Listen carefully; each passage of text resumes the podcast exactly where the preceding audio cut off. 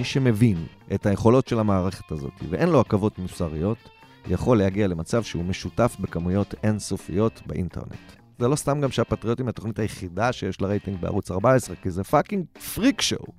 ואפשר לחתוך מזה אחר כך snippet ים קטנים לרשת, והם ממשיכים לשתף אותם. כל דבר אחר שהם מנסים לעשות, הראל סגל עם השמונה דקות המשמימות שלו לא עובד. ה freak show הזה עובד. ברוכים הבאים למרקרים, פודקאסט סוף השבוע של דה מרקר. ההזדמנות שלכם לקחת פסק זמן ממחזור החדשות היומיומי ולצלול איתנו לאירועים, לאנשים ובעיקר לרעיונות מאחורי החדשות. כאן באולפן איתכם כבדי שבוע, ענת ג'ורג'י וגיא רולניק. שמענו בפתיח את רן הרנבו, היזם של יאללה תקווה, מיזם המדיה האקטיביסטי של המחאה נגד ההפיכה המשטרית. שלום ענת! שלום גיא, מה העניינים? את נשמעת בוקר במצב רוח נהדר, מה קרה? סתם, שמתי מוזיקה טובה באוטו בדרך לפה. רציתי לשאול אותך אם ראית את הדוקו החדש אה, שנעשה על צביקה פיק, אבל אולי אני צריכה לבדוק קודם אם אתה יודע בכלל מי זה. לא רק שאני יודע מי זה צביקה פיק, אלא נדמה לי במעומעם, יש לי זיכרון שלי אה, רוקד לצליליו בעיר הנוער לפני הרבה מאוד שנים, אני לא אגיד, בגני התערוכה, אני לא אגיד כמה שנים, כדי לא לפגוע במאזינים. אז האמת שעכשיו אני ממש מצטערת שלא היו אז רשתות חברתיות וסרטונים. הייתי שמחה, גיא, לראות אותך רוקד את צלילי הרקדן האוטומטי. אם היו רשתות, הייתי נמנע. הבנתי אותך. אז בכל מקרה, זה דוקו באמת מאוד מעניין, והוא ככה סוקר את הקריירה שלו, ומה שהפתיע אותי בו, מעבר לדמות של פיק, שהיא, נאמר, די מורכבת, הוא ניהל כל חייו אה, איזושהי מלחמת הישרדות, והוא לא היה חלק מהאליטה התרבותית. אה, אני זוכרת אותו כזמר מאוד מוצלח ומאוד פופולרי, הייתי אז אה, ילדה בשנים שהוא באמת כיכב, אבל מסתבר שלא היה לו קל. היו לו שנים של שפל מוחלט, עם שירים שנכשלו, וקהל שנטש אותו, והוא לא ויתר, לא על היצירה ולא על התשוקה ולא על החלום שלו. אה, ואתה יודע, היה שם איזה רגע מאוד נוגע ללב, ובשלב מסוים הוא החליט שהדרך חזרה ללב ההמונים תהיה באמצעות האירוויזיון, והוא ניגש מדי שנה לתחרות הקדם האירוויזיון, מה שהיה פעם, ונכשל פעם אחר פעם, וכשכבר הצליח לכבוש את ההר ולזכות במקום הראשון, זה היה עם השיר דיווה שאותו הוא הלחין, אבל אה, לא ביצע, ומי ששרה אותו הייתה כמובן דנה אינטרנשיונל. ואז יש איזה רגע, ממש אחרי הזכייה, שבו הוא ניגש לסוכן של אה, דנה ואומר לו, אם אני הייתי מבצע, היינו זוכים. ואז הסוכן משיב לו, אבל צביקה, זכינו. אה, ופיק מתעקש ואומר, כן, אבל אם אני הייתי שר, היינו זוכים ביותר נקודות. אה, זה היה מחמיר לב, וזה באמת בן אדם ש, שכל חייו נלחם על ההכרה ועל היצירה שלו, ובעיניי יש בזה משהו מאוד חזק. כן, צביקה פיק היה תמיד uh, מחוץ למועדון של הנחשבים ב... במוזיקה הישראלית ובזמר העברי חלק גדול מחייו, אולי בגלל שמאיפה שהוא הגיע, הוא נולד בפולין ועלה כילד אה, אה, לישראל, אז הוא לא היה חלק מהממסד, והיה לו מערכת יחסים של אהבה ושנאה עם הממסד, אבל באמת התחושה הפנימית שליוותה אותו כל הקריירה שלו זה שהוא מחוץ אליו. ענת, חוץ מלצפות בצביקה פיק, מה עוד עשית השבוע? צפיתי פיפיק בסוף השבוע, גיא.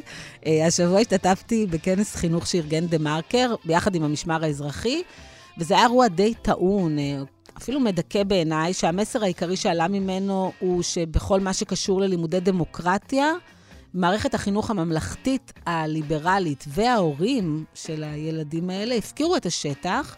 אה, ולתוך החלל הזה נכנסו כל מיני עמותות שונות, ולא פחות מזה הרשתות החברתיות כמובן, שבהן יש כמויות עצומות, אינסופיות של תעמולה, של פייק ניוז ושל פופוליזם.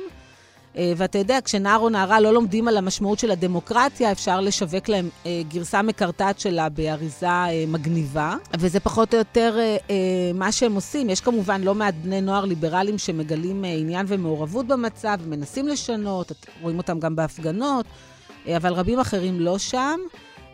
ואני יכולה להגיד לך שהשבוע עקבתי די באדיקות על העבודה הטובה שאיתמר בן גביר עושה בטיקטוק, ונחשפתי אליה. כשאחד המשתתפים בכנס סיפר לי שצעירים שהוא מכיר, ממש מהסביבה הקרובה שלו, שואבים את כל המידע על המצב כמעט באופן בלעדי מסרטונים בטיקטוק אה, של השר והשותפים שלו, ינון מגל, מפוסטים של הצל, אה, וכמובן שמעל כולם אה, הכוכב הראשי, שהוא ראש הממשלה אה, בנימין נתניהו.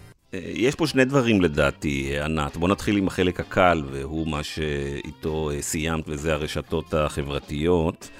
לפני שבועיים פורסם מחקר חדש על פייק ניוז ועל דיסאינפורמציה ועל אוריינות דיגיטלית, והראה באופן אולי לא מפתיע שמי שחשוף יותר ומי שמתקשה יותר להבין בין מידע אה, איכותי לבין אה, אה, שקרים ומיסאינפורמציה זה דווקא הדור הצעיר.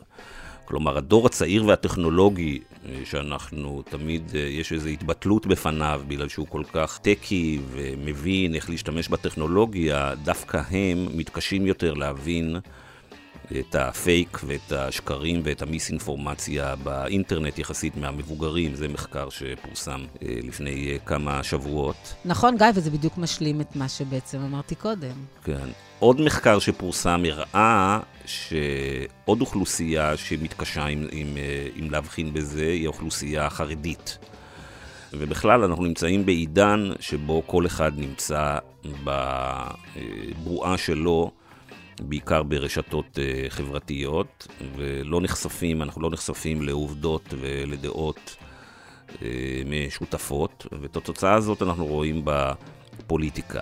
אשר למערכת החינוך uh, שציינת, כאן ההפקרה של מערכת החינוך, של ה, כמו שקראת, של הליברלים, זה כבר עניין של עשרות שנים. אני לא יודע אם זה 20, 30 או 40 שנה, וזה בכלל השבר של כל התנועה הליברלית, אה, שהיינו עסוקים הרבה מאוד אה, שנים אה, במימוש העצמי ובאינדיבידואליזם שלכאורה נגזרים מזכויות הפרט, ושכחנו להסתכל על החברה מסביבנו, בשעה שבצד השני הוקמו כאן רשתות חינוך שבעצם מקדמות ומגדלות תלמידים אנטי-דמוקרטיים או אה, לא דמוקרטיים. ועכשיו אנחנו אה, קוצרים את אה, פירות הבאושים של הדבר הזה. ובאמת הזכרת את איתמר בן גביר, אז עוד הרבה לפני איתמר בן גביר היה כאן, את, היה ויש עדיין את הצל. ואני לא יודע כמה בני נוער וצעירים, ובכלל אנשים, שואבים מידע מהפוסטים של הצל. אה, בפייסבוק, אה, שגובלים לעיתים קרובות בגזענות ובדברים אה, גרועים יותר. היום, לכל הגזענים, לכל המטורפים, לכל הלאומנים, לכל מפריחי תיאוריית הקונספירציה, יש במה משמעותית, בהתחלה בפייסבוק, אחר כך בערוץ 14, ולפעמים גם בפאנלים בערוץ 12 ו-13. נכון, וזה מוביל אותנו לנושא של הפודקאסט שלנו ולאורח שלנו. אה, שמדבר בדיוק על אותה מכונה משומנת אה, מדהימה שהוקמה פה בעשור האחרון, ובעצם היום היא, היא זאת שמאפשרת את הפצת הרעיונות אה, של תומכי ההפיכה המשטרית. כן, אז רן ארנבו הוא יזם בתחום האינטרנט הרבה מאוד שנים. הוא מכר לפני יותר מעשור את חברת הסטארט-אפ שלו לאמריקה אונליין, מכיר היטב את עולם האינטרנט, הרשתות החברתיות והווידאו. הוא חזר לישראל לא מזמן, וכמה שבועות לאחר ניסיון ההפיכה המשטרית, הוא החליט שהוא מקים אה, רשת מדיה אשר תנסה להילחם בפייק ובשקרים של מכונת הרעל, כמו שהוא אה, מכנה. רן מכיר היטב וחקר ומסתכל על מכונת הרעל של תומכי נתניהו ושל נתניהו עצמו כבר הרבה מאוד שנים, והוא איתנו כבר באולפן.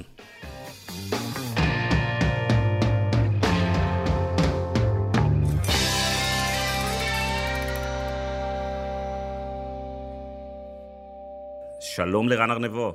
אהלן, מה העניינים? רן, תספר לנו איך עברה עליך, עברו עליך שמונת החודשים האחרונים. אני מניח שכמו כולם, בתוך איזשהו טירוף, למזלי טירוף של עשייה ולא של אה, חוסר אונים. אה, אני חושב שחלק מההתעוררות, לא משנה אם היא מאוחרת, היא קרתה, אה, מתבטאת גם במה שאנחנו עושים, שזה להתחיל להילחם בזירה שבאמת קובעת. אתם אה, מתארים אותה כטיק טוק וכפייסבוק, אני מתאר אותה כטיים ספנט. זאת אומרת, בסוף, איפה אנשים מבלים את הזמן שלהם כשהם צורכים מידע. בכלל לא משנה מה האפליקציה, משנה כמות הזמן. וכמות הזמן שרוב האנשים, דרך אגב, כולל מבוגרים, מבלים אה, במכשירי טלפון, בדיגיטל, היא גדולה משמעותית מכמות הזמן שהם מבלים בקריאת עיתונים ובראייה של טלוויזיה מסחרית, שגם היא מקולקלת, אבל לצורך העניין כמדיום, אה, אז מי שמנצח שם הוא מי שמצליח אה, לתת את המידע, ואנחנו אה, נותנים שם fight טוב, אני חושב. אתה נכנסת לאירוע הזה בעצם לפני ארבעה חודשים. יותר. מסביבות ינואר, בעצם מ... אני אה, סטארט-אפיסט, עשיתי כמה סטארט-אפים. אה, חזרתי לארץ אחרי שנתיים אה, מניו יורק אהובה, אה, ולקחתי זמן לעצמי, והתחלתי לבנות אה, רעיון, קונספט לסטארט-אפ חדש בתחום הרפואה, אה, לא קשור לכלום. אה, עלתה הממשלה, ואז עלתה ההפיכה המשפטית, והייתי בגדול מזועזע מרמת התוכן שאני צורך על אירוע כל כך דרמטי. דיברתי על זה גם בטוויטר, מי שנמצא בטוויטר, שזה פשוט לא יאומן. אז זה מה שרציתי לשאול אותך, אתה בעצם מתחיל uh, להבין מה קורה, ואיזה תמונה נחשפת אה, מול עיניך? התמונה היא שככל שאתה צולל לתוך החקיקה המשוגעה הזאת, בואו נבין, לא, לא שמו שם שניים, שלושה חוקים. זה שישה ימים אחרי שהם עלו לשלטון, הגיעו למעלה ממאה חוקים. אני חושב שהיום אנשים לאט לאט מתחילים להבין שהכל היה מתוכנן, היה שם playbook, ה playbook הזה קיים גם במדינות אחרות. ובטלוויזיה וברשת, הכל אגבי, אנשים לא מבינים בכלל מה זאת פסקת ההתגברות, שאז ההתחלה הייתה, דיברו הרבה על התגברות. לא מבינים מה זה הוועדה לבחירת שופטים, ואם אתה פותח טלוויזיה לצורך העניין, אז אתה מקבל את האולפן הזול, המטומטם, עם איש מפה ואיש מפה, ועם האיזון הקדוש, כשאנחנו נלחמים פה על חיינו, וזה הטריף לי את המוח.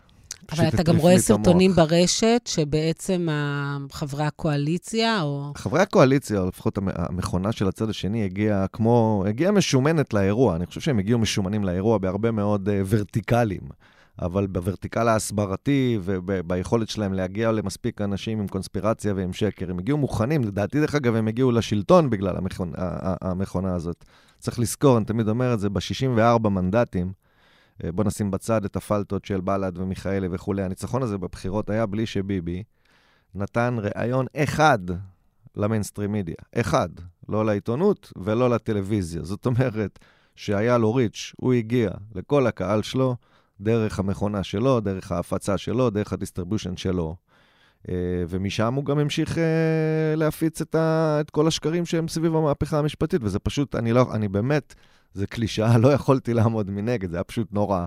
שאין כלום בתווך, יש את הארץ, יש את דה מרקר, אתם תחת paywall, הקהל שלכם מוגבל בכמה אנשים משלמים לכם, אבל כשאתה מסתכל על הטלוויזיה המסחרית והעיתונות המסחרית, אז זה, זה פשוט מזעזע בעיניי.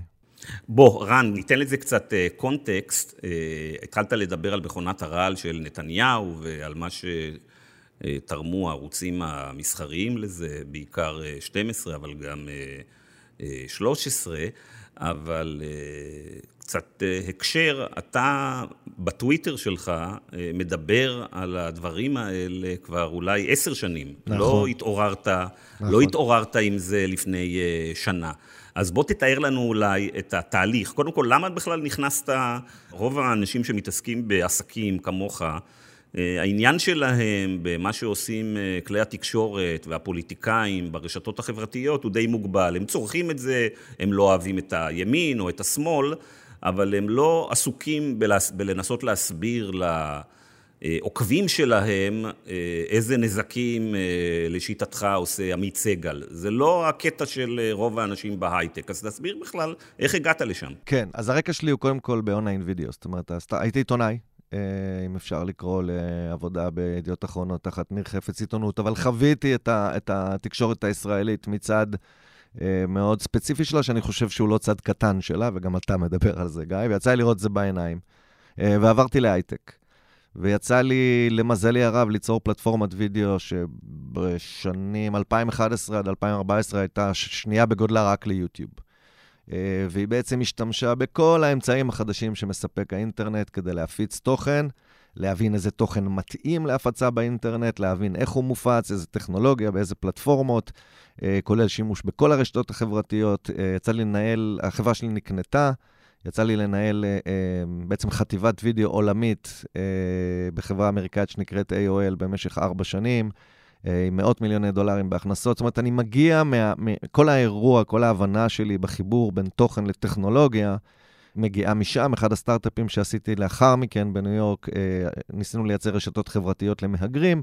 החברה לא הצליחה, אבל גם ההבנה... אמרתי, דרך אגב, אמרתי לגיא שאולי זאת הזדמנות טובה להחיות את הסטארט-אפ הזה עם כמויות אנשים שרוצים לעשות רילוקיישן. אה, גם, ו- וגם ההבנה של איך עובדות רשתות חברתיות, יצא לי לבנות אחת, לבנות את הטכנולוגיה, את הברזלים, זאת אומרת, ההבנה שלי של מה, מה שהצד השני אה, מייצר בעולם התקשורת אל מול הקשקשת האינסופית של תקשורת שמאלנית, ו- ו- ובאמת, אני חושב שזה אחד השקרים הכי מגוחכים אה, שקיימים היום בשיח הישראלי, אה, גרמה לי הרבה שנים לדבר על זה. אני בעצם מחלק את התקשורת הישראלית לשני חלקים משמעותיים, אני לא שם אתכם בהם, אז זה בסדר. אחד, אני קורא לו הביביזם, שאני חושב שאפשר לדבר עליו, אנחנו קוראים לו מכונת הרעל.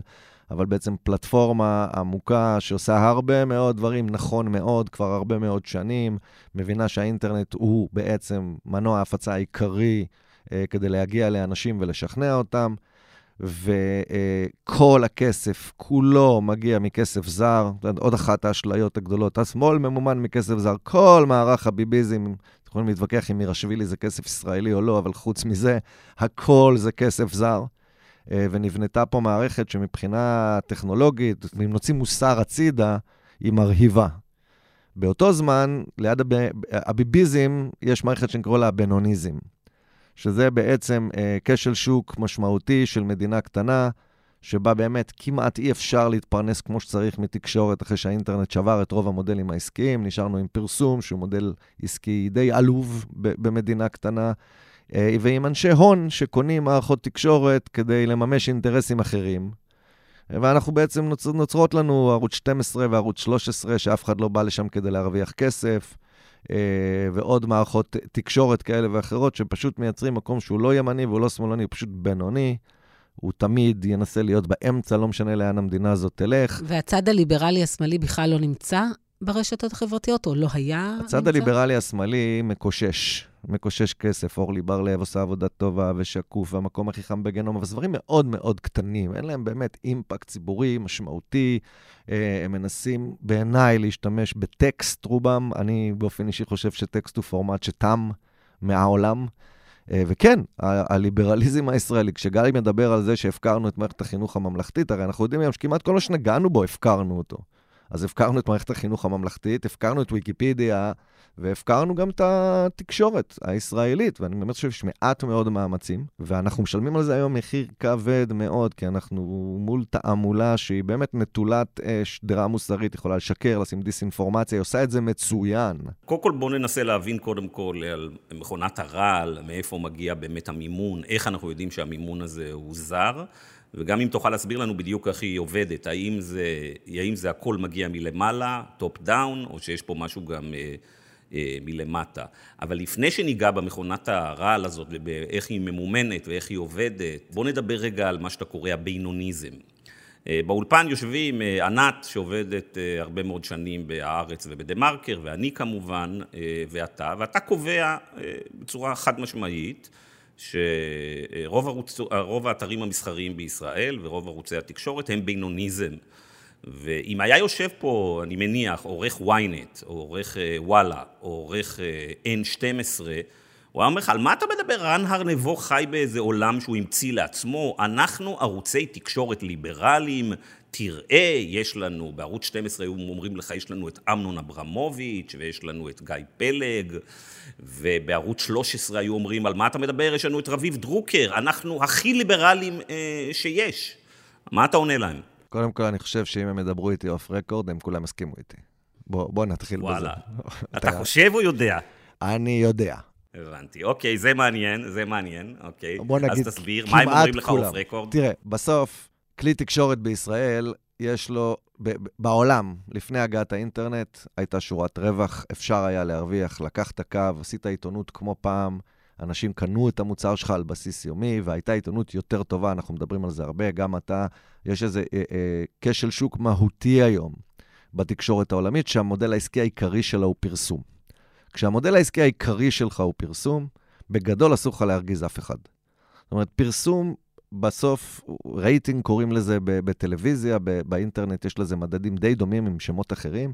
אתה לא יכול להרגיז אף אחד באמת לעומק. אתה צריך להגיע למקום שבו כולם מרוצים.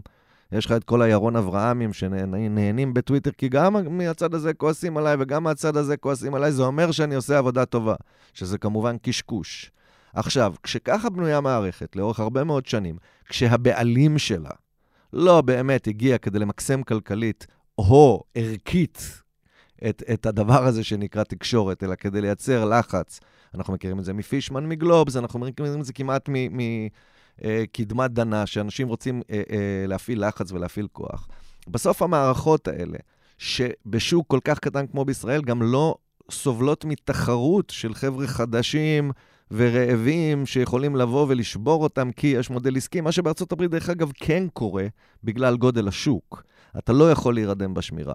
אז נוצרות לך פה מערכות מסואבות של הון שלטון, שמי שבסוף יושב בהם למעלה, הוא סוג של מאכר של מילים ותקשורת. אני קורא לזה, כאילו, מה, מה ההבדל הגדול בין ניר ברקת ואבי דיכטר ויואב קיש לאבי וייס ואבי ניר ונדב טופולסקי? בעיניי ההבדל אינו גדול. בסוף יש פה איזה שיתוף פעולה עם system ופחד אמיתי, גם כלכלי וגם ערכי, ללכת על הסוף ולעשות תקשורת ליברלית נאמנה לעצמה, שהיא כלב השמירה של הדמוקרטיה. איבדנו את זה מזמן. עכשיו, האם יש קינים של מצוינות בתוך המקומות האלה? כן, יש. ארץ נהדרת זה קינים של מצוינות, עובדה אולי זה קינים של מצוינות, רביב דרוקר זה קינים של מצוינות, עם מעט מאוד כסף, עם מעט מאוד כסף שמושקע בהם כדי ללכת לעשות תחקירים אמיתיים. רגע, רן, הזכרת את ארץ נהדרת. ארץ נהדרת, קודם כל, זו תוכנית מדהימה ומצחיקה, ואני אה, אה, מאוד אוהב אותה המון שנים. אבל אני לפעמים שואל את עצמי, כשאני מסתכל על הדמות של איתמר בן גביר, ועל הדמות של, אה, לפני, לפניו היה איתמר בן גביר, אם אתם זוכרים, מודל 2.0, היה אביגדור ליברמן. נכון. אה, ואני שואל את עצמי, שאיתמר, שאיתמר בן גביר, איך הוא, שאיך הוא מצויר בארץ נהדרת, האם, לא, האם בעצם זה לא משרת את אותו התהליך של נרמול איתמר בן גביר? אני, אני חושב שבהסתכלות הכללית, אם אתה מסתכל באמת על ארץ, על ארץ ספציפית, ארץ היא בצורה... מגוחכת היום אחד הכלים הכי חשובים של הדמוקרטיה הישראלית, כי הם לפחות מעיזים. אבל בן גביר הוא כזה מצחיק וחמוד. הטקסטים שלו הם כמובן טקסטים שאומרים שהוא פשיסט ונוראי וכן הלאה, אבל בסופו של דבר הוא מופיע על המסך והוא מצחיק וחמוד, ואנחנו יודעים ממחקר של תקשורת שמי שמופיע על מסך הוא רלוונטי ולגיטימי. גיא בן גביר הופיע על המסך אה, בערוצי החדשות. זהו, בדיוק. לא אני... פחות ממה שהוא הופיע בארץ נהדרת, ושם לה... ניתן לו מיקרופון אני פתוח. אני עשיתי סרט לפני אה, שלושה שבועות על הנרמול של הכהניזם בחברה הישראלית. והסרט הצליח ברמות שבאמת עשינו כמה מיליוני צפיות, תרגמנו את זה להרבה שפות, ומה שהדהים אנשים, אנשים לא ידעו שלפני 30-40 שנה, כהנא היה נואם, ואנשים היו עוזבים את הכנסת. אנשים לא ידעו שהטלוויזיה הישראלית, שהייתה אז ערוץ אחד, לא הסכימה לתת לו דקה של מסך. עכשיו שוב, בהינתן הקרקס הזה של להגיע לכמה שיותר אנשים כדי למכור פרסום, וכדי לרדוף אחרי חשיפות, וכדי להרגיש כל הזמן שאתה מאוזן, לא משנה לאן המציאות הולכת. אולי גם כדי לא להרגיז את הפוליטיקאים יותר מדי, כי הם תלויים בהם בכל מה שקשור לרגולציה. התוכ, התוכנית החדשה של קארי, זה, זה, אגב, זה הדבר המצחיק, שבסוף היום הוא יפרק אותם, אחרי שלא היה להם ביצים לצאת למלחמה. עכשיו, הוא יפרק אותם, הוא לא יגיד אני מפרק אתכם, הוא יעשה ברלוסקוניזציה של התקשורת הישראלית, מי שמכיר את איטליה. הוא פשוט יוסיף עוד שחקנים, כולם יפסידו, כולם יהיו כנועים. אז כן, גיא, לש, לשיטתי, במקרו, ואני לא אומר שאין קינים של אנשים טובים, כי בסוף אתם אנשי תקשורת, יש הרבה אנשים טובים בתקשורת. במקרו, התקשורת הישראלית בגדה בנו לפני הרבה מאוד שנים. רק לתת הסבר, רן, אני רוצה להגיד, רן אמר כמה שמות, אני לא בטוח שכל המאזינים שלנו מכירים אה, אותם. אה, בכל זאת זו שיחה לקהל יותר אה, רחב. אז קונטקסט למאזינים, שרן, שאתה אמרת, אבי ניר ואבי וייס ונדב טופולסקי, אז אבי ניר הוא מנכ"ל קשת, הבעלים של, בין השאר של N12. קשת היא גם הבעלים, היא שייכת לקבוצה ששייך לעסקי קוקה קולה, החברה המרכזית למשקאות קלים, מונופול המשקאות בישראל, יש להם את בנק מזרחי אה, טפחות, ויש להם הרבה הרבה מאוד מותגים שאנחנו קוראים מתחום המזון והמשקאות. אה, אבי וייס הוא מנכ"ל חברת החדשות של ערוץ 12 ושל N12 ושל מאקו, ונדב טופולסקי שהזכרת הוא היושב ראש של ערוץ 13, שנמצא בבעלות של האוליגרך הבריטי, אמריקאי, אוקראיני, לן בלווטניק, אחד האנשים העשירים ביותר בבריטניה ואחד האנשים העשירים ביותר בעולם. זה בגדול התקשורת שלנו. הצלע השלישית הוא נוני מוזס, שאנחנו מכירים אותו מתיק 2000, מ-ynet וכלכליסט וידיעות אחרונות. ויש לנו את קבוצת מעריב ווואלה, שבשליטת אלי עזור, שהוא אחד המשקיעים הגדולים בישראל, גם בתחום הגיימינג, ההימורים באינטרנט, אבל בעיקר בתחום הגז. הוא אחד מהשותפים בעסקי הגז בישראל. זה בעצם תמונת התקשורת הישראלית. וכשפוגשים את חלק מהאנשים האלה שעובדים אצלהם, הם אומרים, אנחנו לא מבינים על מה רן ארנבו מדבר. אנחנו מביאים את שני הצדדים. אתה רוצה להגיב על זה? לא, אני מסכים כל מילה, אבל אני שוב אומר, זה נהיה ספורט של אולפנים, של הפקות זולות, כבר לא יוצאים פה לתחקירים גדולים, כבר אסור לנשוך כמו שצריך, ואם ננשוך אז תמיד תהיה נשיכה בצד השני, ואז תמיד השאלה של, אני חושב אגב שזו בעיה עולמית, כן? הליברליזם תקשורתית לא מצאה דרך להתגונן מול, מול המתקפה, ותכף נדבר על רשתות חברתיות ומכונת הרעל, אנחנו לא בבעיה ישראלית, אבל כשגיא מתאר את רמת בעלי ההון ששולטים בתקשורת הישראלית, אז, אז מי מייצג אותך? אז אני רוצה לחזור איתך למש, למכונה המרהיבה והמשומנת הזאת שדיברת עליה, ואני רוצה שתנסה להסביר לנו איך היא עובדת. איך יכול להיות, אה, אולי, אולי יש שם מסרים שיותר קל להעביר אותם, אתה יודע, כי הם מסרים יותר קיצוניים, אבל איך היא עובדת, איך היא מצליחה לייצר traffic כל כך משמעותי.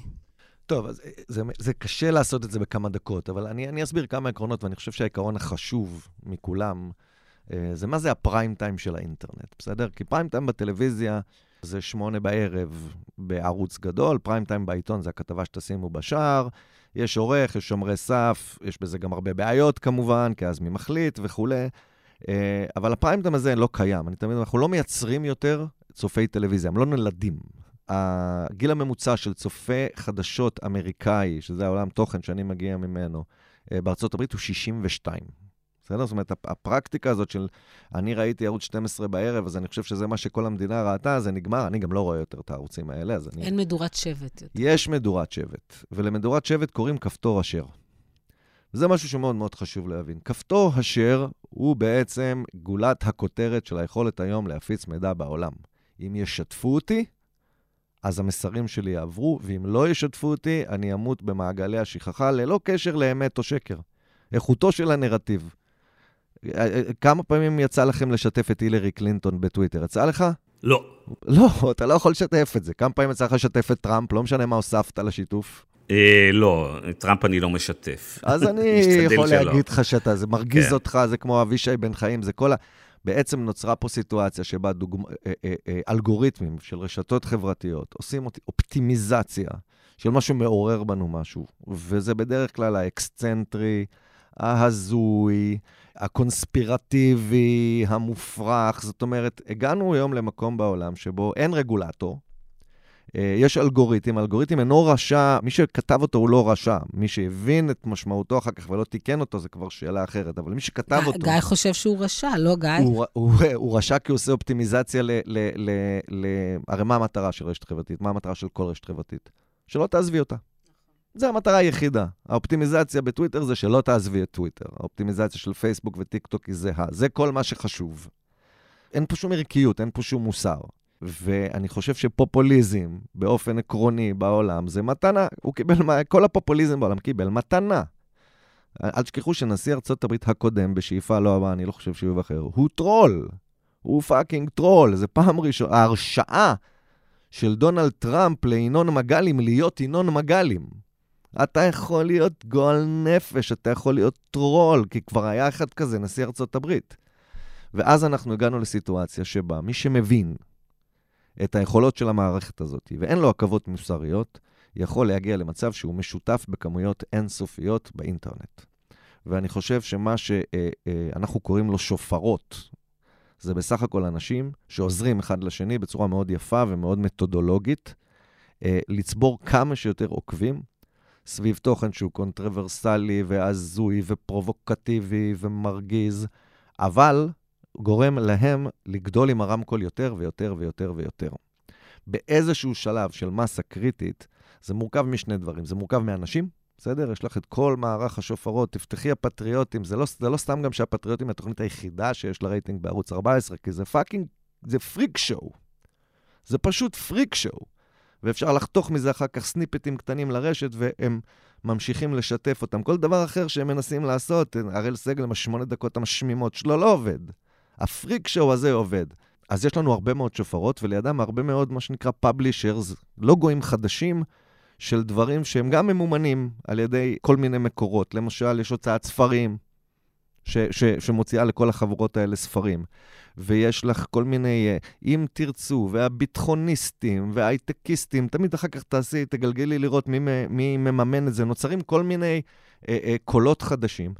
עם כסף זר מקבלים עיתון, שאני דרך אגב חושב שישראל היום, המזל שלנו בעשור ששלדון מימן אותו היה שהוא פשוט היה עיתון מזעזע.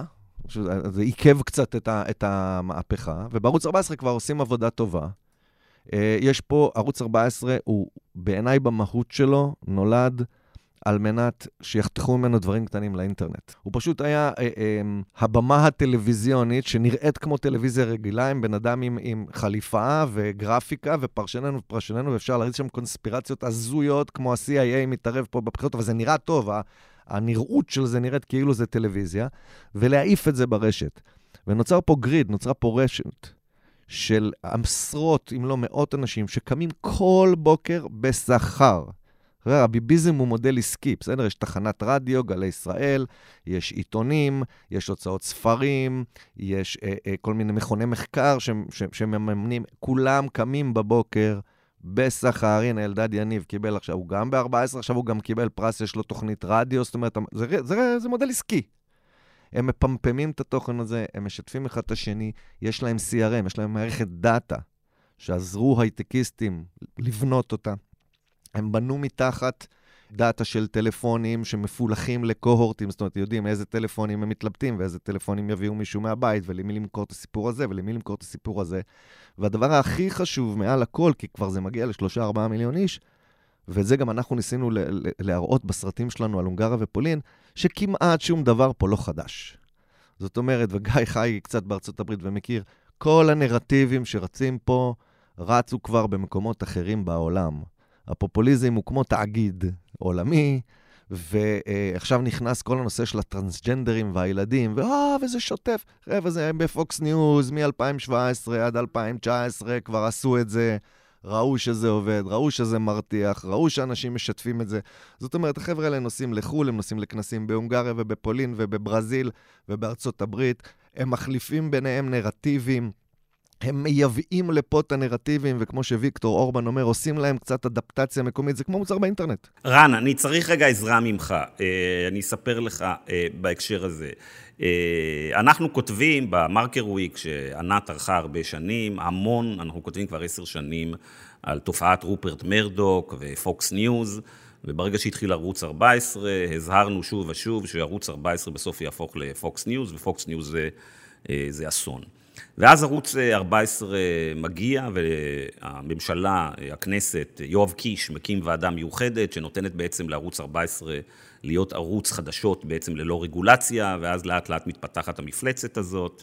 וכמובן, כמו שאתה מיטיב לתאר את זה, 12 ו-13 התחילו כבר להיות ערוץ 14, עוד לפני שהיה ערוץ 14, שבעצם נשתלו שם שופרות של אה, נתניהו, והתחילו שם עם אה, סדר היום שמשרת את אה, נתניהו, עם כולל את המתקפה על מערכת המשפט. אלא מה?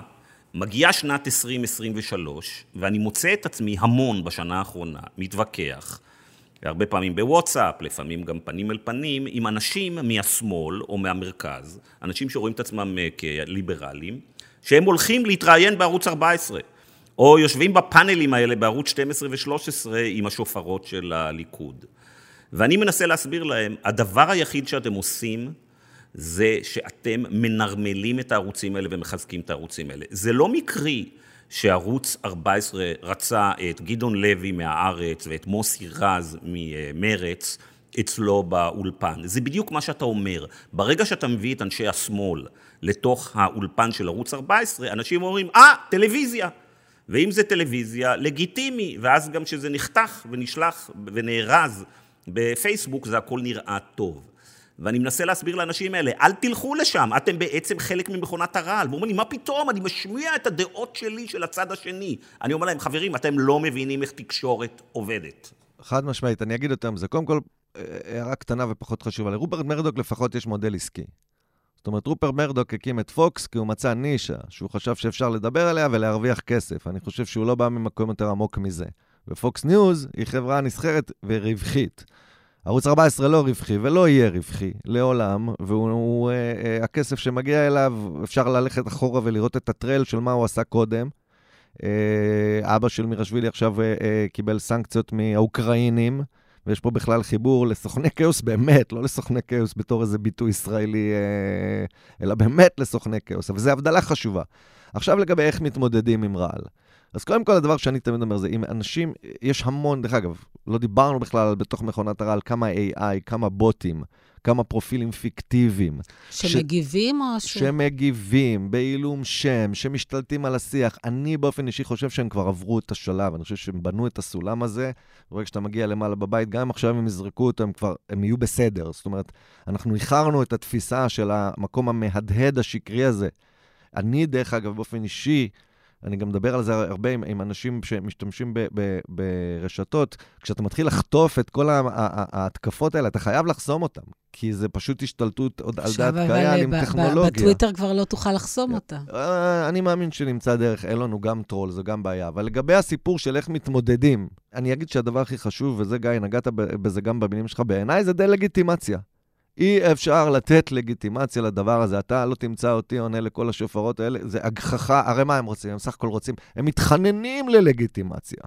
הם מתחננים, כל הכעס שלהם, כל הנהי, כל הזה, זה שלא נותנים להם לגיטימציה כשהם כמו כולם, כשבעצם האנשים, בוא'נה, ינון מגל מעלה לטוויטר כל יומיים שקר, שמישהו שולח לו בוואטסאפ והוא העלה, זאת אומרת, אין שם בכלל מערך של, של מוסר ואמת, ואגב, אם השקר הוא טוב, והשקר הוא ויראלי, והשקר הוא מופק היטב, ויש לו פסאדה של טלוויזיה. ואומרים אותו מספיק פעמים. הוא, אז הוא עף. יש בארצות הברית, אני חוויתי את שנות טראמפ, ואני חושב שלחוות את שנות טראמפ בארצות הברית נותן לך המון כלים לחוות את מה שאנחנו חווים עכשיו. יש ביטוי בארצות הברית שנקרא The Big Lie. כי טראמפ שיקר עשרות אלפי שקרים. אבל The Big Lie זה שהבחירות זויפו. זה The Big Lie, זה ממש כאילו לצאת מקונטקסט, ללכת על שקר שהוא בגודל של החיים שלנו ולדחוף אותו קדימה. גם בישראל יש את ה Big Lie. וה Big Lie זה שתפרו לנתניהו, ה deep state, תיקים משפטיים כדי להפיל אותו, שזה שקר ברמות כאילו שהן בלתי נתפסות. כשתעשייה שלמה מת, מתפרנסת מזה, אתה לא יכול לתת לתעשייה הזאת לגיטימציה. רק צריך להזכיר שבשקר הזה, שכל התיקים לנתניהו נתפרים, מי שיש לו קצת אינטרס שהשקר הזה יהדהד, זה בעצם רוב כלי התקשורת בישראל, בגלל שמי שמקשיב לעדויות ולמסמכים ולראיות בתיקי 1,000, 2,000 ו-4,000, רואה ש-60-70 אחוז מהעיתונות מוזכרים שם כמי שפועלים בצורה מושחתת. אז uh, צריך להזכיר שרוב העיתונות uh, בצד של נתניהו בעניין הזה, גם זאת שקוראת לעצמה שמאלנית או אנטי נתניהו. אבל זה בדיוק הבנוניזם, שהכל שכיר, שהכל זה עניין של משא ומתן, שעם כל כלי תקשורת אתה יכול לשכור עסקה על אינפורמציה, אז בסוף אתה מוצא את עצמך במקום פלילי. אבל זה בדיוק הבנוניזם שאני מדבר עליו, זה שאין שום חוט... אה, או שדרה ערכית שעומדת מאחורי גוף תקשורת, אז הכל נתון למשא ומתן. אם אבישי בן חיים, סליחה, מקבל, ובאמת, אין לי מה להתייחס אליו, כאילו, חוץ מ... חוץ מ... אני חושב שהאיש מגוחך. אני לא אכנס אפילו לוויכוח עם, ה, עם הקשקוש שהוא מביא החוצה, כי זה fucking קשקוש. כן, אבל הוא יצר פה שפה שמדברים אותה. כי הוא ויראלי, כי הוא אקסצנטרי, כי הוא הזוי, וכי הוא מקבל משכורת מכלי תקשורת mainstream media ישראלי, ששם אותו עם החליפה, ובסדר, מה הבן אדם בקצה השני יכול להבין מהסיפור הזה? אז אני רוצה לקחת אותך באמת גם, גם למיזם שלכם. אה, ולשאול אותך איך נלחמים בזה, ואם בכלל אפשר להילחם בדבר הזה, כי מסרים ליברליים, בעצם מהותם הם פחות קיצוניים, פחות uh, פופוליסטיים, פחות... פחות ויראליים. או, רגע. פחות אבל, ויראליים, אבל שנייה, נכון? זה, כרגע, אני, אני חושב שזו נקודה מאוד מאוד חשובה. כאילו, בכל המחנה הליברלי בעולם, בסדר? יצטרך למצוא את המקום ואת הנרטיב שבו, כן, יותר קשה לעשות marketing של hope, ו marketing של תקווה מ marketing של שנאה בעולם של, בעולם של רשתות חברתיות. אבל אפשר. אני יכול לתת reference קצר יחסית לברני סנדרס, שגם הרבה קראו לו פופוליסט, ואני אה, אה, מאוד הערכתי את היכולת של ברני סנדרס לזקק, אוקיי? גם אם נעשה בזה קצת אה, אה, אה, הגזמה, לזקק את המסרים העיקריים ולקסום לקהל צעיר וקהל חדש, כשאתה בחור בן 70 ומשהו ואתה ממלא ארינות, כי התוכן שלך ויראלי. ברק אובמה, לצורך העניין. היה באמת אה, אה, אורטור אמנם יוצא דופן, אבל הוא, אה, הוא הצליח לזקק, והמטרה שלנו כמחנה ליברלי, ואני חושב שעושים את זה לא רע, דרך אגב, בחצי שנה האחרונה, זה? זה להבין איך לייצר תוכן שאנשים משתפים. שהוא בצד שלך. אז איך עושים את זה? אז אנחנו הקמנו את תקווה. אה, אסף שפיר, שהוא בעיניי יוצר הוידאו הכי טוב בארץ, אה, ואני ועוד חבורה אה, מהממת של עיתונאים ש, שנמאס להם לעבוד בשביל הבינוניזם, ועורכים. והלכנו והתחלנו, ואני אומר לכם, אני כתבתי לוח ביום הראשון, עשינו הכל בהתנדבות בהתחלה, ואמרתי, אנחנו נעשה תוכן שאנשים משתפים, שהוא ליברלי. ואם אנחנו נלך להסביר מי זה ויקטור אורבן, אנחנו לא נעשה כתבת טלוויזיה של 12 דקות, ואנחנו לא נכתוב מאמר של 4,000 מילה. אנחנו נעשה סרט של שתיים וחצי דקות, שיעיף לך את המוח. שהיא חייבת לשלוח אותו לאחרים. ועליו נעשה עוד אחד ועוד אחד, ואנחנו נלמד לקחת נרטיבים, לקצר אותם, למצוא את המשמעות בהם, למצוא את ההשראה בהם. יש פה מחנה ליברלי, דרך אגב, שאין לו סיפור כבר 30 שנה. אתה יודע, בסיפור טוב צריך איש רע, אז... אה, אה, הוא לא מזיק שיש איש רע, אבל באמת, אני חושב שחלק מהבעיה הכללית של המחנה הליברלי הישראלי, קודם כל, הוא לא ידע בכלל שהוא מחנה ליברלי עד לא מזמן, אה, זה שלא היה לו סיפור. ובלי סיפור מאוד מאוד קשה לצאת לדרך. אז מה הסיפור, רן? אז מה הסיפור של המחנה הליברלי, אם אני אסתכל על 100 הסרטונים האחרונים של תקווה? אני חושב שהסיפור הראשוני של המחנה הליברלי זה שהוא אה, קודם כל נלחם על מה שפעם הוא חשב שהוא מובן מאליו, אני שוב מעריך שזו תופעה עולמית של דמוקרטיה ליברלית שפויה, ש, שיושבת על ערכים ליברליים. הסיפור של חופש. שלו, של חופש, להיות עם חופשי בארצנו, זה הטאג שלנו, ותראו... על מה אתה מדבר? קהלת אומרת שהם ארגון של חירות, הם ארגון החופש, קהלת. כן. מלחמה על ההגדרות. אני אומר דבר כזה, אני חושב שאחד הדברים החשובים שקרו במחנה הליברלי, קודם כל קרה התעוררות, וההתעוררות היא, היא משמעותית מאוד, כי כמות הכוחות ה- היצרניים שבנו עד היום, חברות וסטארט-אפים וארגונים וארגונים חברתיים שהצטרפו לאירוע היא משמעותית. הדבר השני זה שאנחנו הפסקנו להתנצל, אנחנו קיבלנו חזרה ביטחון עצמי, אנחנו לא מפחדים, אתם באתם לשבור לנו את הסטטוס קוו, אתם באתם להפר את החוזה, אז אנחנו עכשיו נחזיר חזרה, ואנחנו טובים, ואנחנו ליברליים, ואני חושב ש... אתה יודע, אתם מעלים את הטון, ואז הם מעלים עוד פעם את הטון, ואז כתגובת נגב, וכל הזמן נראה שהטונים עולים. זאת אומרת, הם לא באים ואומרים, וואי, הם לא מפחדים, אז אנחנו ניקח צעד אחורה. אני חושב שמי שיושב בצד המטורלל, בסדר? בוא, בוא, אני, אני באמת חושב שרוב הציבור הליכודי הוא ליברלי. בסדר? אנחנו צריכים, הוא, הוא עבר שטיפת מוח כבר 30 שנה, ואנחנו מתחילים לראות גם בסקרי עומק, שציפור ליברלי ומסורתי שהצביע ימין מתעורר. אז אנחנו עושים עבודה טובה. הצד המטורלל יהיה מטורלל, כאילו, את יודעת, בכל מדינה יש 20% מטורללים. הבעיה היא מתי ראש מדינה ו- ומוסדות של מדינה מתמכרים ל-20% האלה, ובאירועים כאלה ואחרים בהיסטוריה זה הופך להיות 50 ו-60. לא תצליחי לשנות את כולם, אבל אני חושב שהציבור השפוי הישראלי, המתון, גם הדתי, שיש לו בעיה, אין לו הנהגה, אה, בכלל, אני רואה את מתן כהנא מתבלבל יום, יום X, יום Y, הוא לא יודע מה להגיד, בנט לא יודע מה להגיד, הם פשוט לא יודעים מה להגיד, כן? Uh, הציבור המסורתי ובעיקר הציבור החילוני בישראל, הם מתעוררים. עכשיו, הם צריכים למצוא את עצמם. אני חושב שאחת הסיבות שאנחנו מצליחים, ואנחנו באמת, אנחנו עם 60 קבוצות וואטסאפ, התוכן שלנו יוצא בוואטסאפ ל-60 אלף איש, לא כאנטרטיימנט, המטרה שלהם היא לשתף אותנו. אנחנו יודעים שאנחנו משותפים באין סוף קבוצות אה, בוואטסאפ. או, רן, על זה אני רוצה לדבר, על מספרים לרגע, על ה-60 אלף איש. בוא אני אספר לך סיפור שקרה שבוע כן. שעבר. אה, עיתונאי אה, מתאגיד השידור הציבורי, אה, קלמן ליבסקינד, אה, הוא עובד גם בתאגיד השידור הציבורי, והוא גם עובד אצל מעריב של אלי עזור. אה, כתב מאמר במעריב, אה, שבו הוא אומר שאסור לשדר אה, תוכנית שלי בתאגיד השידור הציבורי. אוקיי, דעה לגיטימית, אין לי בעיה, הכל טוב. הוא העלה את זה לטוויטר, ואז נדהמתי, עכשיו אתה יודע, זה, זה משהו כזה פנימי כזה על ביצה שלא נולדה, שהוא קורא לא לשדר את תוכנית הטלוויזיה שאני עושה על אה, אה, תחקיר על פורום קהלת, על הכיפאק. אני מסתכל אחרי כמה שעות בטוויטר, אתה יודע, אני מהפייסבוק יצאתי לפני חמש שנים, אני מסתכל בטוויטר ואני רואה שלציוץ שלו על זה, כן, יש 270 אלף צפיות. מטורף, אתה מבין, מספר, בדרך כלל, ואתה מכיר, בדרך כלל אם אין וידאו, להגיע ל-200 אלף, 70 אלף צפיות, זה, זה בלתי אה, אה, אפשרי. זה אפרופו שאתה אומר שלכם יש 60 אה, אלף. נכון. ואז אני מסתכל ואני אומר, איך הם הגיעו ל-270 אלף צפיות? לאיזה ציוץ שמישהו אומר את דעתו על גיא רולניק. הזוי.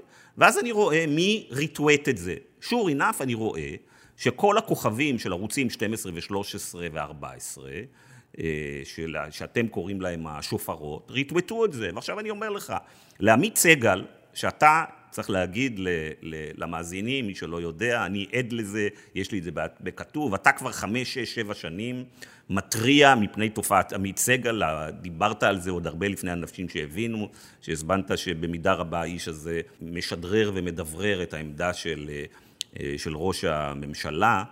אתה יודע, לעמית סגל ולכל החבורה הזאת, יש בטלגרם וב...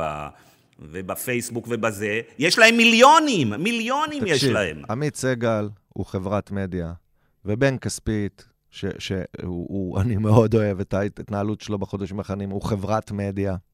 וצריך להבין מה קרה בעולם המדיה העולמי. האנשים היום, שעושים את העבודה כמו שצריך, שהקולות שלהם מספיק מעניינים, אנשים הופכים להיות חשובים יותר מגופי השידור שנותנים להם את המיקרופון. והמטרה שלנו היא לבנות כאלה, בעשרות ובמאות.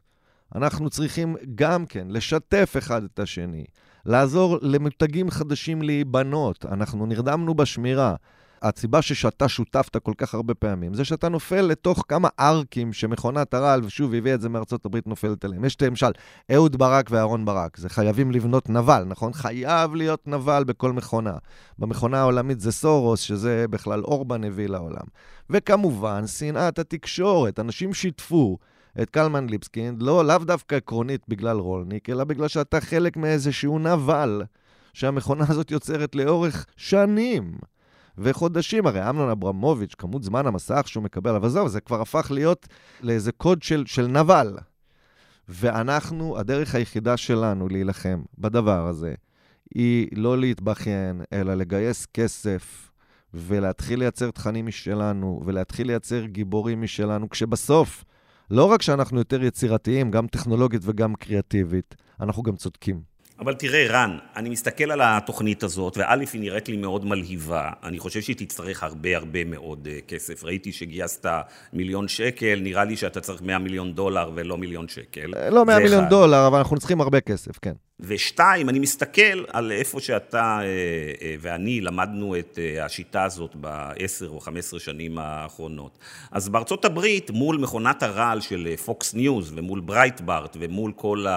הפודקאסטים האלה של הימין והימין המטורלל והימין הקיצוני, יש לך את MSNBC, יש לך את רייצ'ל מדו ויש לך את CNN שמייללים מהבוקר עד הערב על אה, הטראמפ, יש לך את הניו יורק טיימס שיש לו עשרה מיליון אה, מנויים למרות שהם מאחורי paywall, ועדיין אתה רואה שאמריקה מפוצלת לשני חלקים. נכון. 40 אחוז מהציבור חושב שטראמפ הוא המשיח.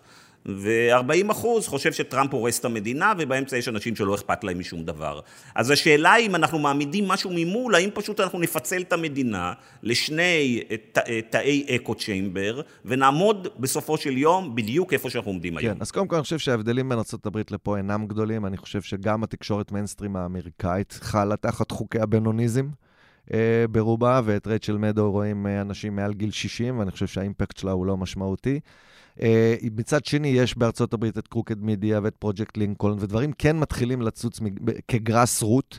אני, מס... אני חושב שהיתרון הגדול של האמריקאים עלינו זה ההגירה, כי המהגר בדרך כלל הוא ליברל, כי הוא חלש.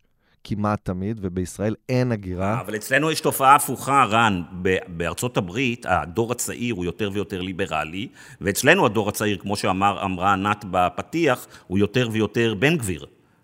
פה נראה שהדמוקרטיה עובדת נגדנו. אנחנו בפיגור עצום בכל עולם השורט פורם, האינסטגרם, הטיק טוק, יש לך שם כל מיני מותגים שהם כביכול אה, חביבים, שמעברים מסרים דתיים של הדתה. אנחנו פשוט, כמו בכל תחום, התעוררנו מאוחר. עכשיו אפשר לבוא ולשבת ולהגיד, יואו, כמה זמן ישנו. עזוב, אני לא, אני לא אכנס אתכם לוויקיפדיה בכלל, אנחנו נעשה על זה סרטים, אתם תיכנסו לוויקיפדיה, אתה לא תאמין מה קורה בוויקיפדיה בעברית. זה הסיפורים שקהלת כותבת את וויקיפדיה חד, בעברית. לא אגיד חד משמעית, אנחנו נעשה על זה סרטים. אבל, אבל דרך אגב, כל מה שהם עושים שם הוא חוקי, כי הם, כי הם עושים את זה כבר 10-15 שנה, בהתקפה שיטתית ומכוונת, מלאה באידיאולוגיה, ואני כן חושב של ההתעוררות הנוכחית, שהיא כן חד פעמית, שאני רואה גם את האיכות של האנשים שנכנסו לאירוע, היא חד פעמית. החברה האזרחית תצטרך להתגייס כלכלית. העשירים של ישראל בצד שלנו יצטרכו להתגייס כלכלית אם הם רוצים להמשיך לחיות פה. אפשר יהיה גם להביא כסף מחו"ל, כמו שנתניהו עושה כבר 30 שנה בשביל כל היוזמות אתה שלו. לא חושש שבגלל שאתה תהיה תלוי בעשירים, בסוף אתה תהיה קצת כמו 12 ו-13, יהיו הרבה דברים שלא תוכל לגעת בהם? אתה לא יכול שיהיה לך concentration של תורם אחד. אני לא אלך ללכת לתורם אחד או שניים, כי זה תמיד יסתיים באותו מקום. אני חושב שזה צריך להיות מבוזר, וגם היום, זה שגייסנו... נעשה היום, יש היום אימון המון, בגיוס המונים כמעט לכל פעילות נכון, שלכם. אנחנו גייסנו גיוס המונים, אנחנו גייסנו בינתיים אה, אה, סכום של מיליון וחצי שקל, ובאמת זאת רק ההתחלה. אבל אנחנו צריכים ללכת לעבוד, אנחנו צריכים לדבר בווידאו, אנחנו צריכים לדבר באודיו, אנחנו צריכים לצאת לשטח פיזית, אוקיי? אנחנו צריכים לייצר מעגלי שיח, אנחנו צריכים לצאת לקרב, כי האופציה השנייה זה לארוז. ואני חושב שאף אחד לא מעוניין בה, אבל אני כן אגיד דבר משמעותי. המלחמה בפופוליזם, אני חושב, היא מלחמה עולמית, והיא תלך והיא תשתפר. אני אישית, אני לא יודע איפה אתה נמצא, אני חושב שטראמפ יפסיד את 2024. אני חושב שזה יהיה מכה חשובה מאוד ברמה האסטרטגית לפופוליזם העולמי. אה, וזה באמת הבחירות החשובות בדורנו, הבחירות לארה"ב ב-2024. גם אם ג'ו ביידן ייחלש בריאותית? גם אם חתול ירוץ נגדו. אני חושב בסנטימנט שלי שהפחד מטראמפ גדול משמעותית מהדבר שתקבל ממקומו, וראינו את זה כבר ב popular vote ב-2020. כנגד טראמפ יכול להיות שבאמת הצליחו לעשות איזושהי דמוניזציה והוא לא ייבחר שוב. אבל נתניהו הוא עדיין האביר של הרבה מאוד אנשים, ואת זה... אה, הסרטונים שלכם או תגובת הנגד שלכם עדיין לא הצליחה לסדוק. זה לא דמוניזציה לנתניהו, נתניהו העניק למחנה שלנו סיפור. כל הרק לא ביבי, כן ביבי, רק לא ביבי, הסתיים. אנחנו סוף סוף בדיכוטומיה חדשה, שאגב, הוא מתעב אותה, תסתכלו על השופרות שלו, הם תמיד יגידו ימין, שמאל, ימין, שמאל, השמאל, השמאל, ימין, כי יש להם שם כבר 30-40 שנה של marketing. השינוי של הדיכוטומיה הוא נוראי מבחינתם. אבל בסוף יש פה מחנה ליברלי ויש פה מחנה דתי-משיחי, ואם תסתכלי על הסקרים בחצי שנה האחרונה, מכלום, אחרי עשרות שנים שהיינו בשמירה, את כבר רואה שינוי, אז אנחנו צריכים להמשיך להיאבק. אנחנו צריכים לעשות את זה יותר חכם. אתה מאמין שאפשר להצליח? בטח שאני מאמין שאפשר להצליח. אני באמת חושב שבסוף יש משהו כמו 80-85 מנדטים בישראל, שבלי הסתה ובלי הוצאה מהקשר ובלי דמוניזציה, רוצים פה פחות או יותר את אותו דבר. עוד בלי הציבור הערבי, שאני חושב שהוא חשוב ואסטרטגי. והמטרה שלנו, נתניהו לא יישאר פה לנצח, בסדר? יש יום אחרי. זה, זה לא שיש פה איזה מספר שתיים שרק מחכה, כי כל מי שהרים נכון, את הראש... נכון, אבל השאלה באיזה מצב שלטוני אתה תגיע ליום נכון, שאחרי. פה, נכון מאוד. ודרך אגב, אם את מסתכלת על כל החקיקה שמה, ואם את מסתכלת על אורבן, הדבר הכי חשוב כרגע זה שהם לא ייגעו לנו בחוקי הבחירות ובתואר הבחירות הבאות. מאוד מאוד מאוד חשוב. אבל uh, תשמעו, אנחנו, אני הייתי אחד מאלה שהובילו צעדה לירושלים. Uh, הגענו לבירה, להערכתי, למעלה מ-100 אלף איש בכניסה הסופית. זו הייתה פלטפורמה של חיוביות, זה לא היה פאודה, ולא באנו לשרוף צמיג, uh, ולא באנו לייצר, ובאמת, כאילו, יש פה רצון להתחיל ללכת. ואני חושב שלהיות ציני כלפיו זה לא אפקטיבי. בואו נגיד את זה ככה. ויש פה מוחות שנכנסו לאירוע, שלא היו פה עד עכשיו. כי אם את מסתכלת על יש עתיד ועל מפלגת העבודה ועל מרץ ועל אה, כחול לבן, את רואה, את רואה עם מה נשארנו. את רואה עם מה נשארנו, זו פלטפורמה באמת. אז uh, הגיע הזמן... אז uh, אלבר, אז רק באמת uh, צריך לראות איך אולי, אם, אם אפשר בכלל לתרגם את זה לאיזשהו אפקט פוליטי, כי כרגע אתם מחאה עממית בעצם, שהיא לא פוליטית. אז רן, uh, תודה רבה. בבקשה. ונימה אופטימית זאת, אנחנו נסיים. אופטימית. תודה רק רבה. רק אופטימית. ביי. ביי.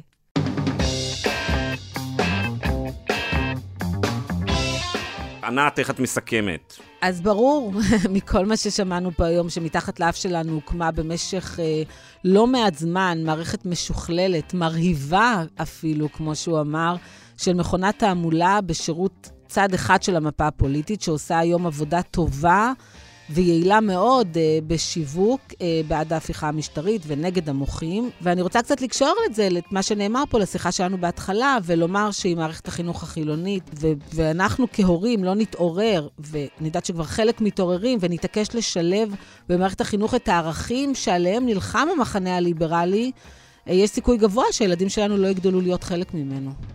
חושב שהסרטונים של uh, uh, תקווה עושים עבודה טובה מאוד בתוך המחנה ה...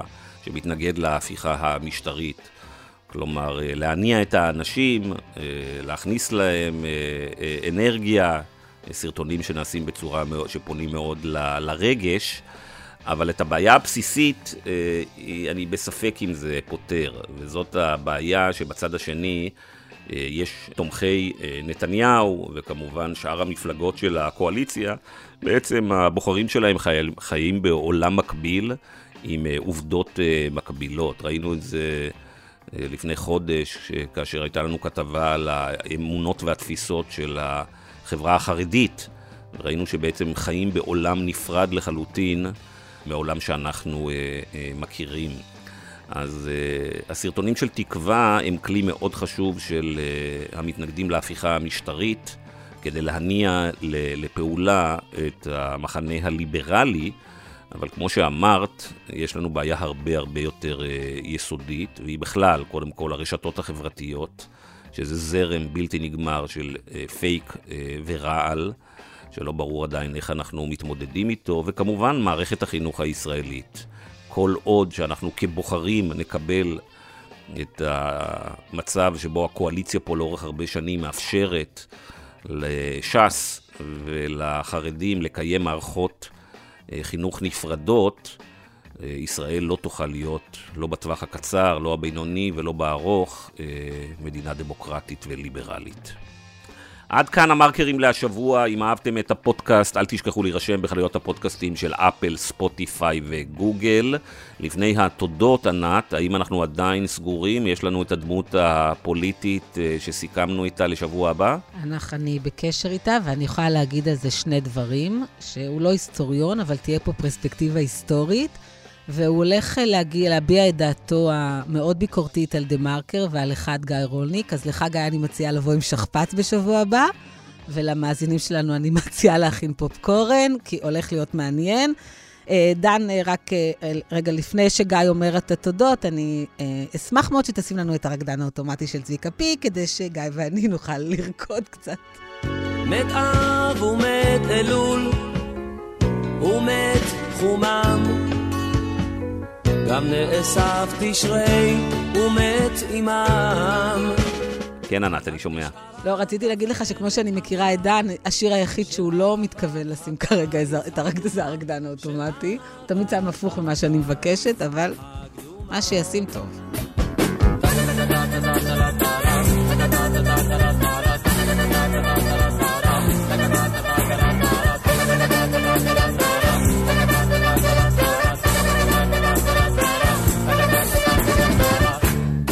נשאיר את בחירת השיר בידי אה, דן. תודה לדן ברומר העורך, לאמיר פקטור המפיק, תודה לרן ארנבו שהגיע אלינו לאולפן הבוקר, ולך ענת, ולהתראות בשבוע הבא. ביי גיא. בגופו רוקע על האדמה, זהו הרקדן האוטומטי. את המנגינה הוא חי, גופו מחושמל,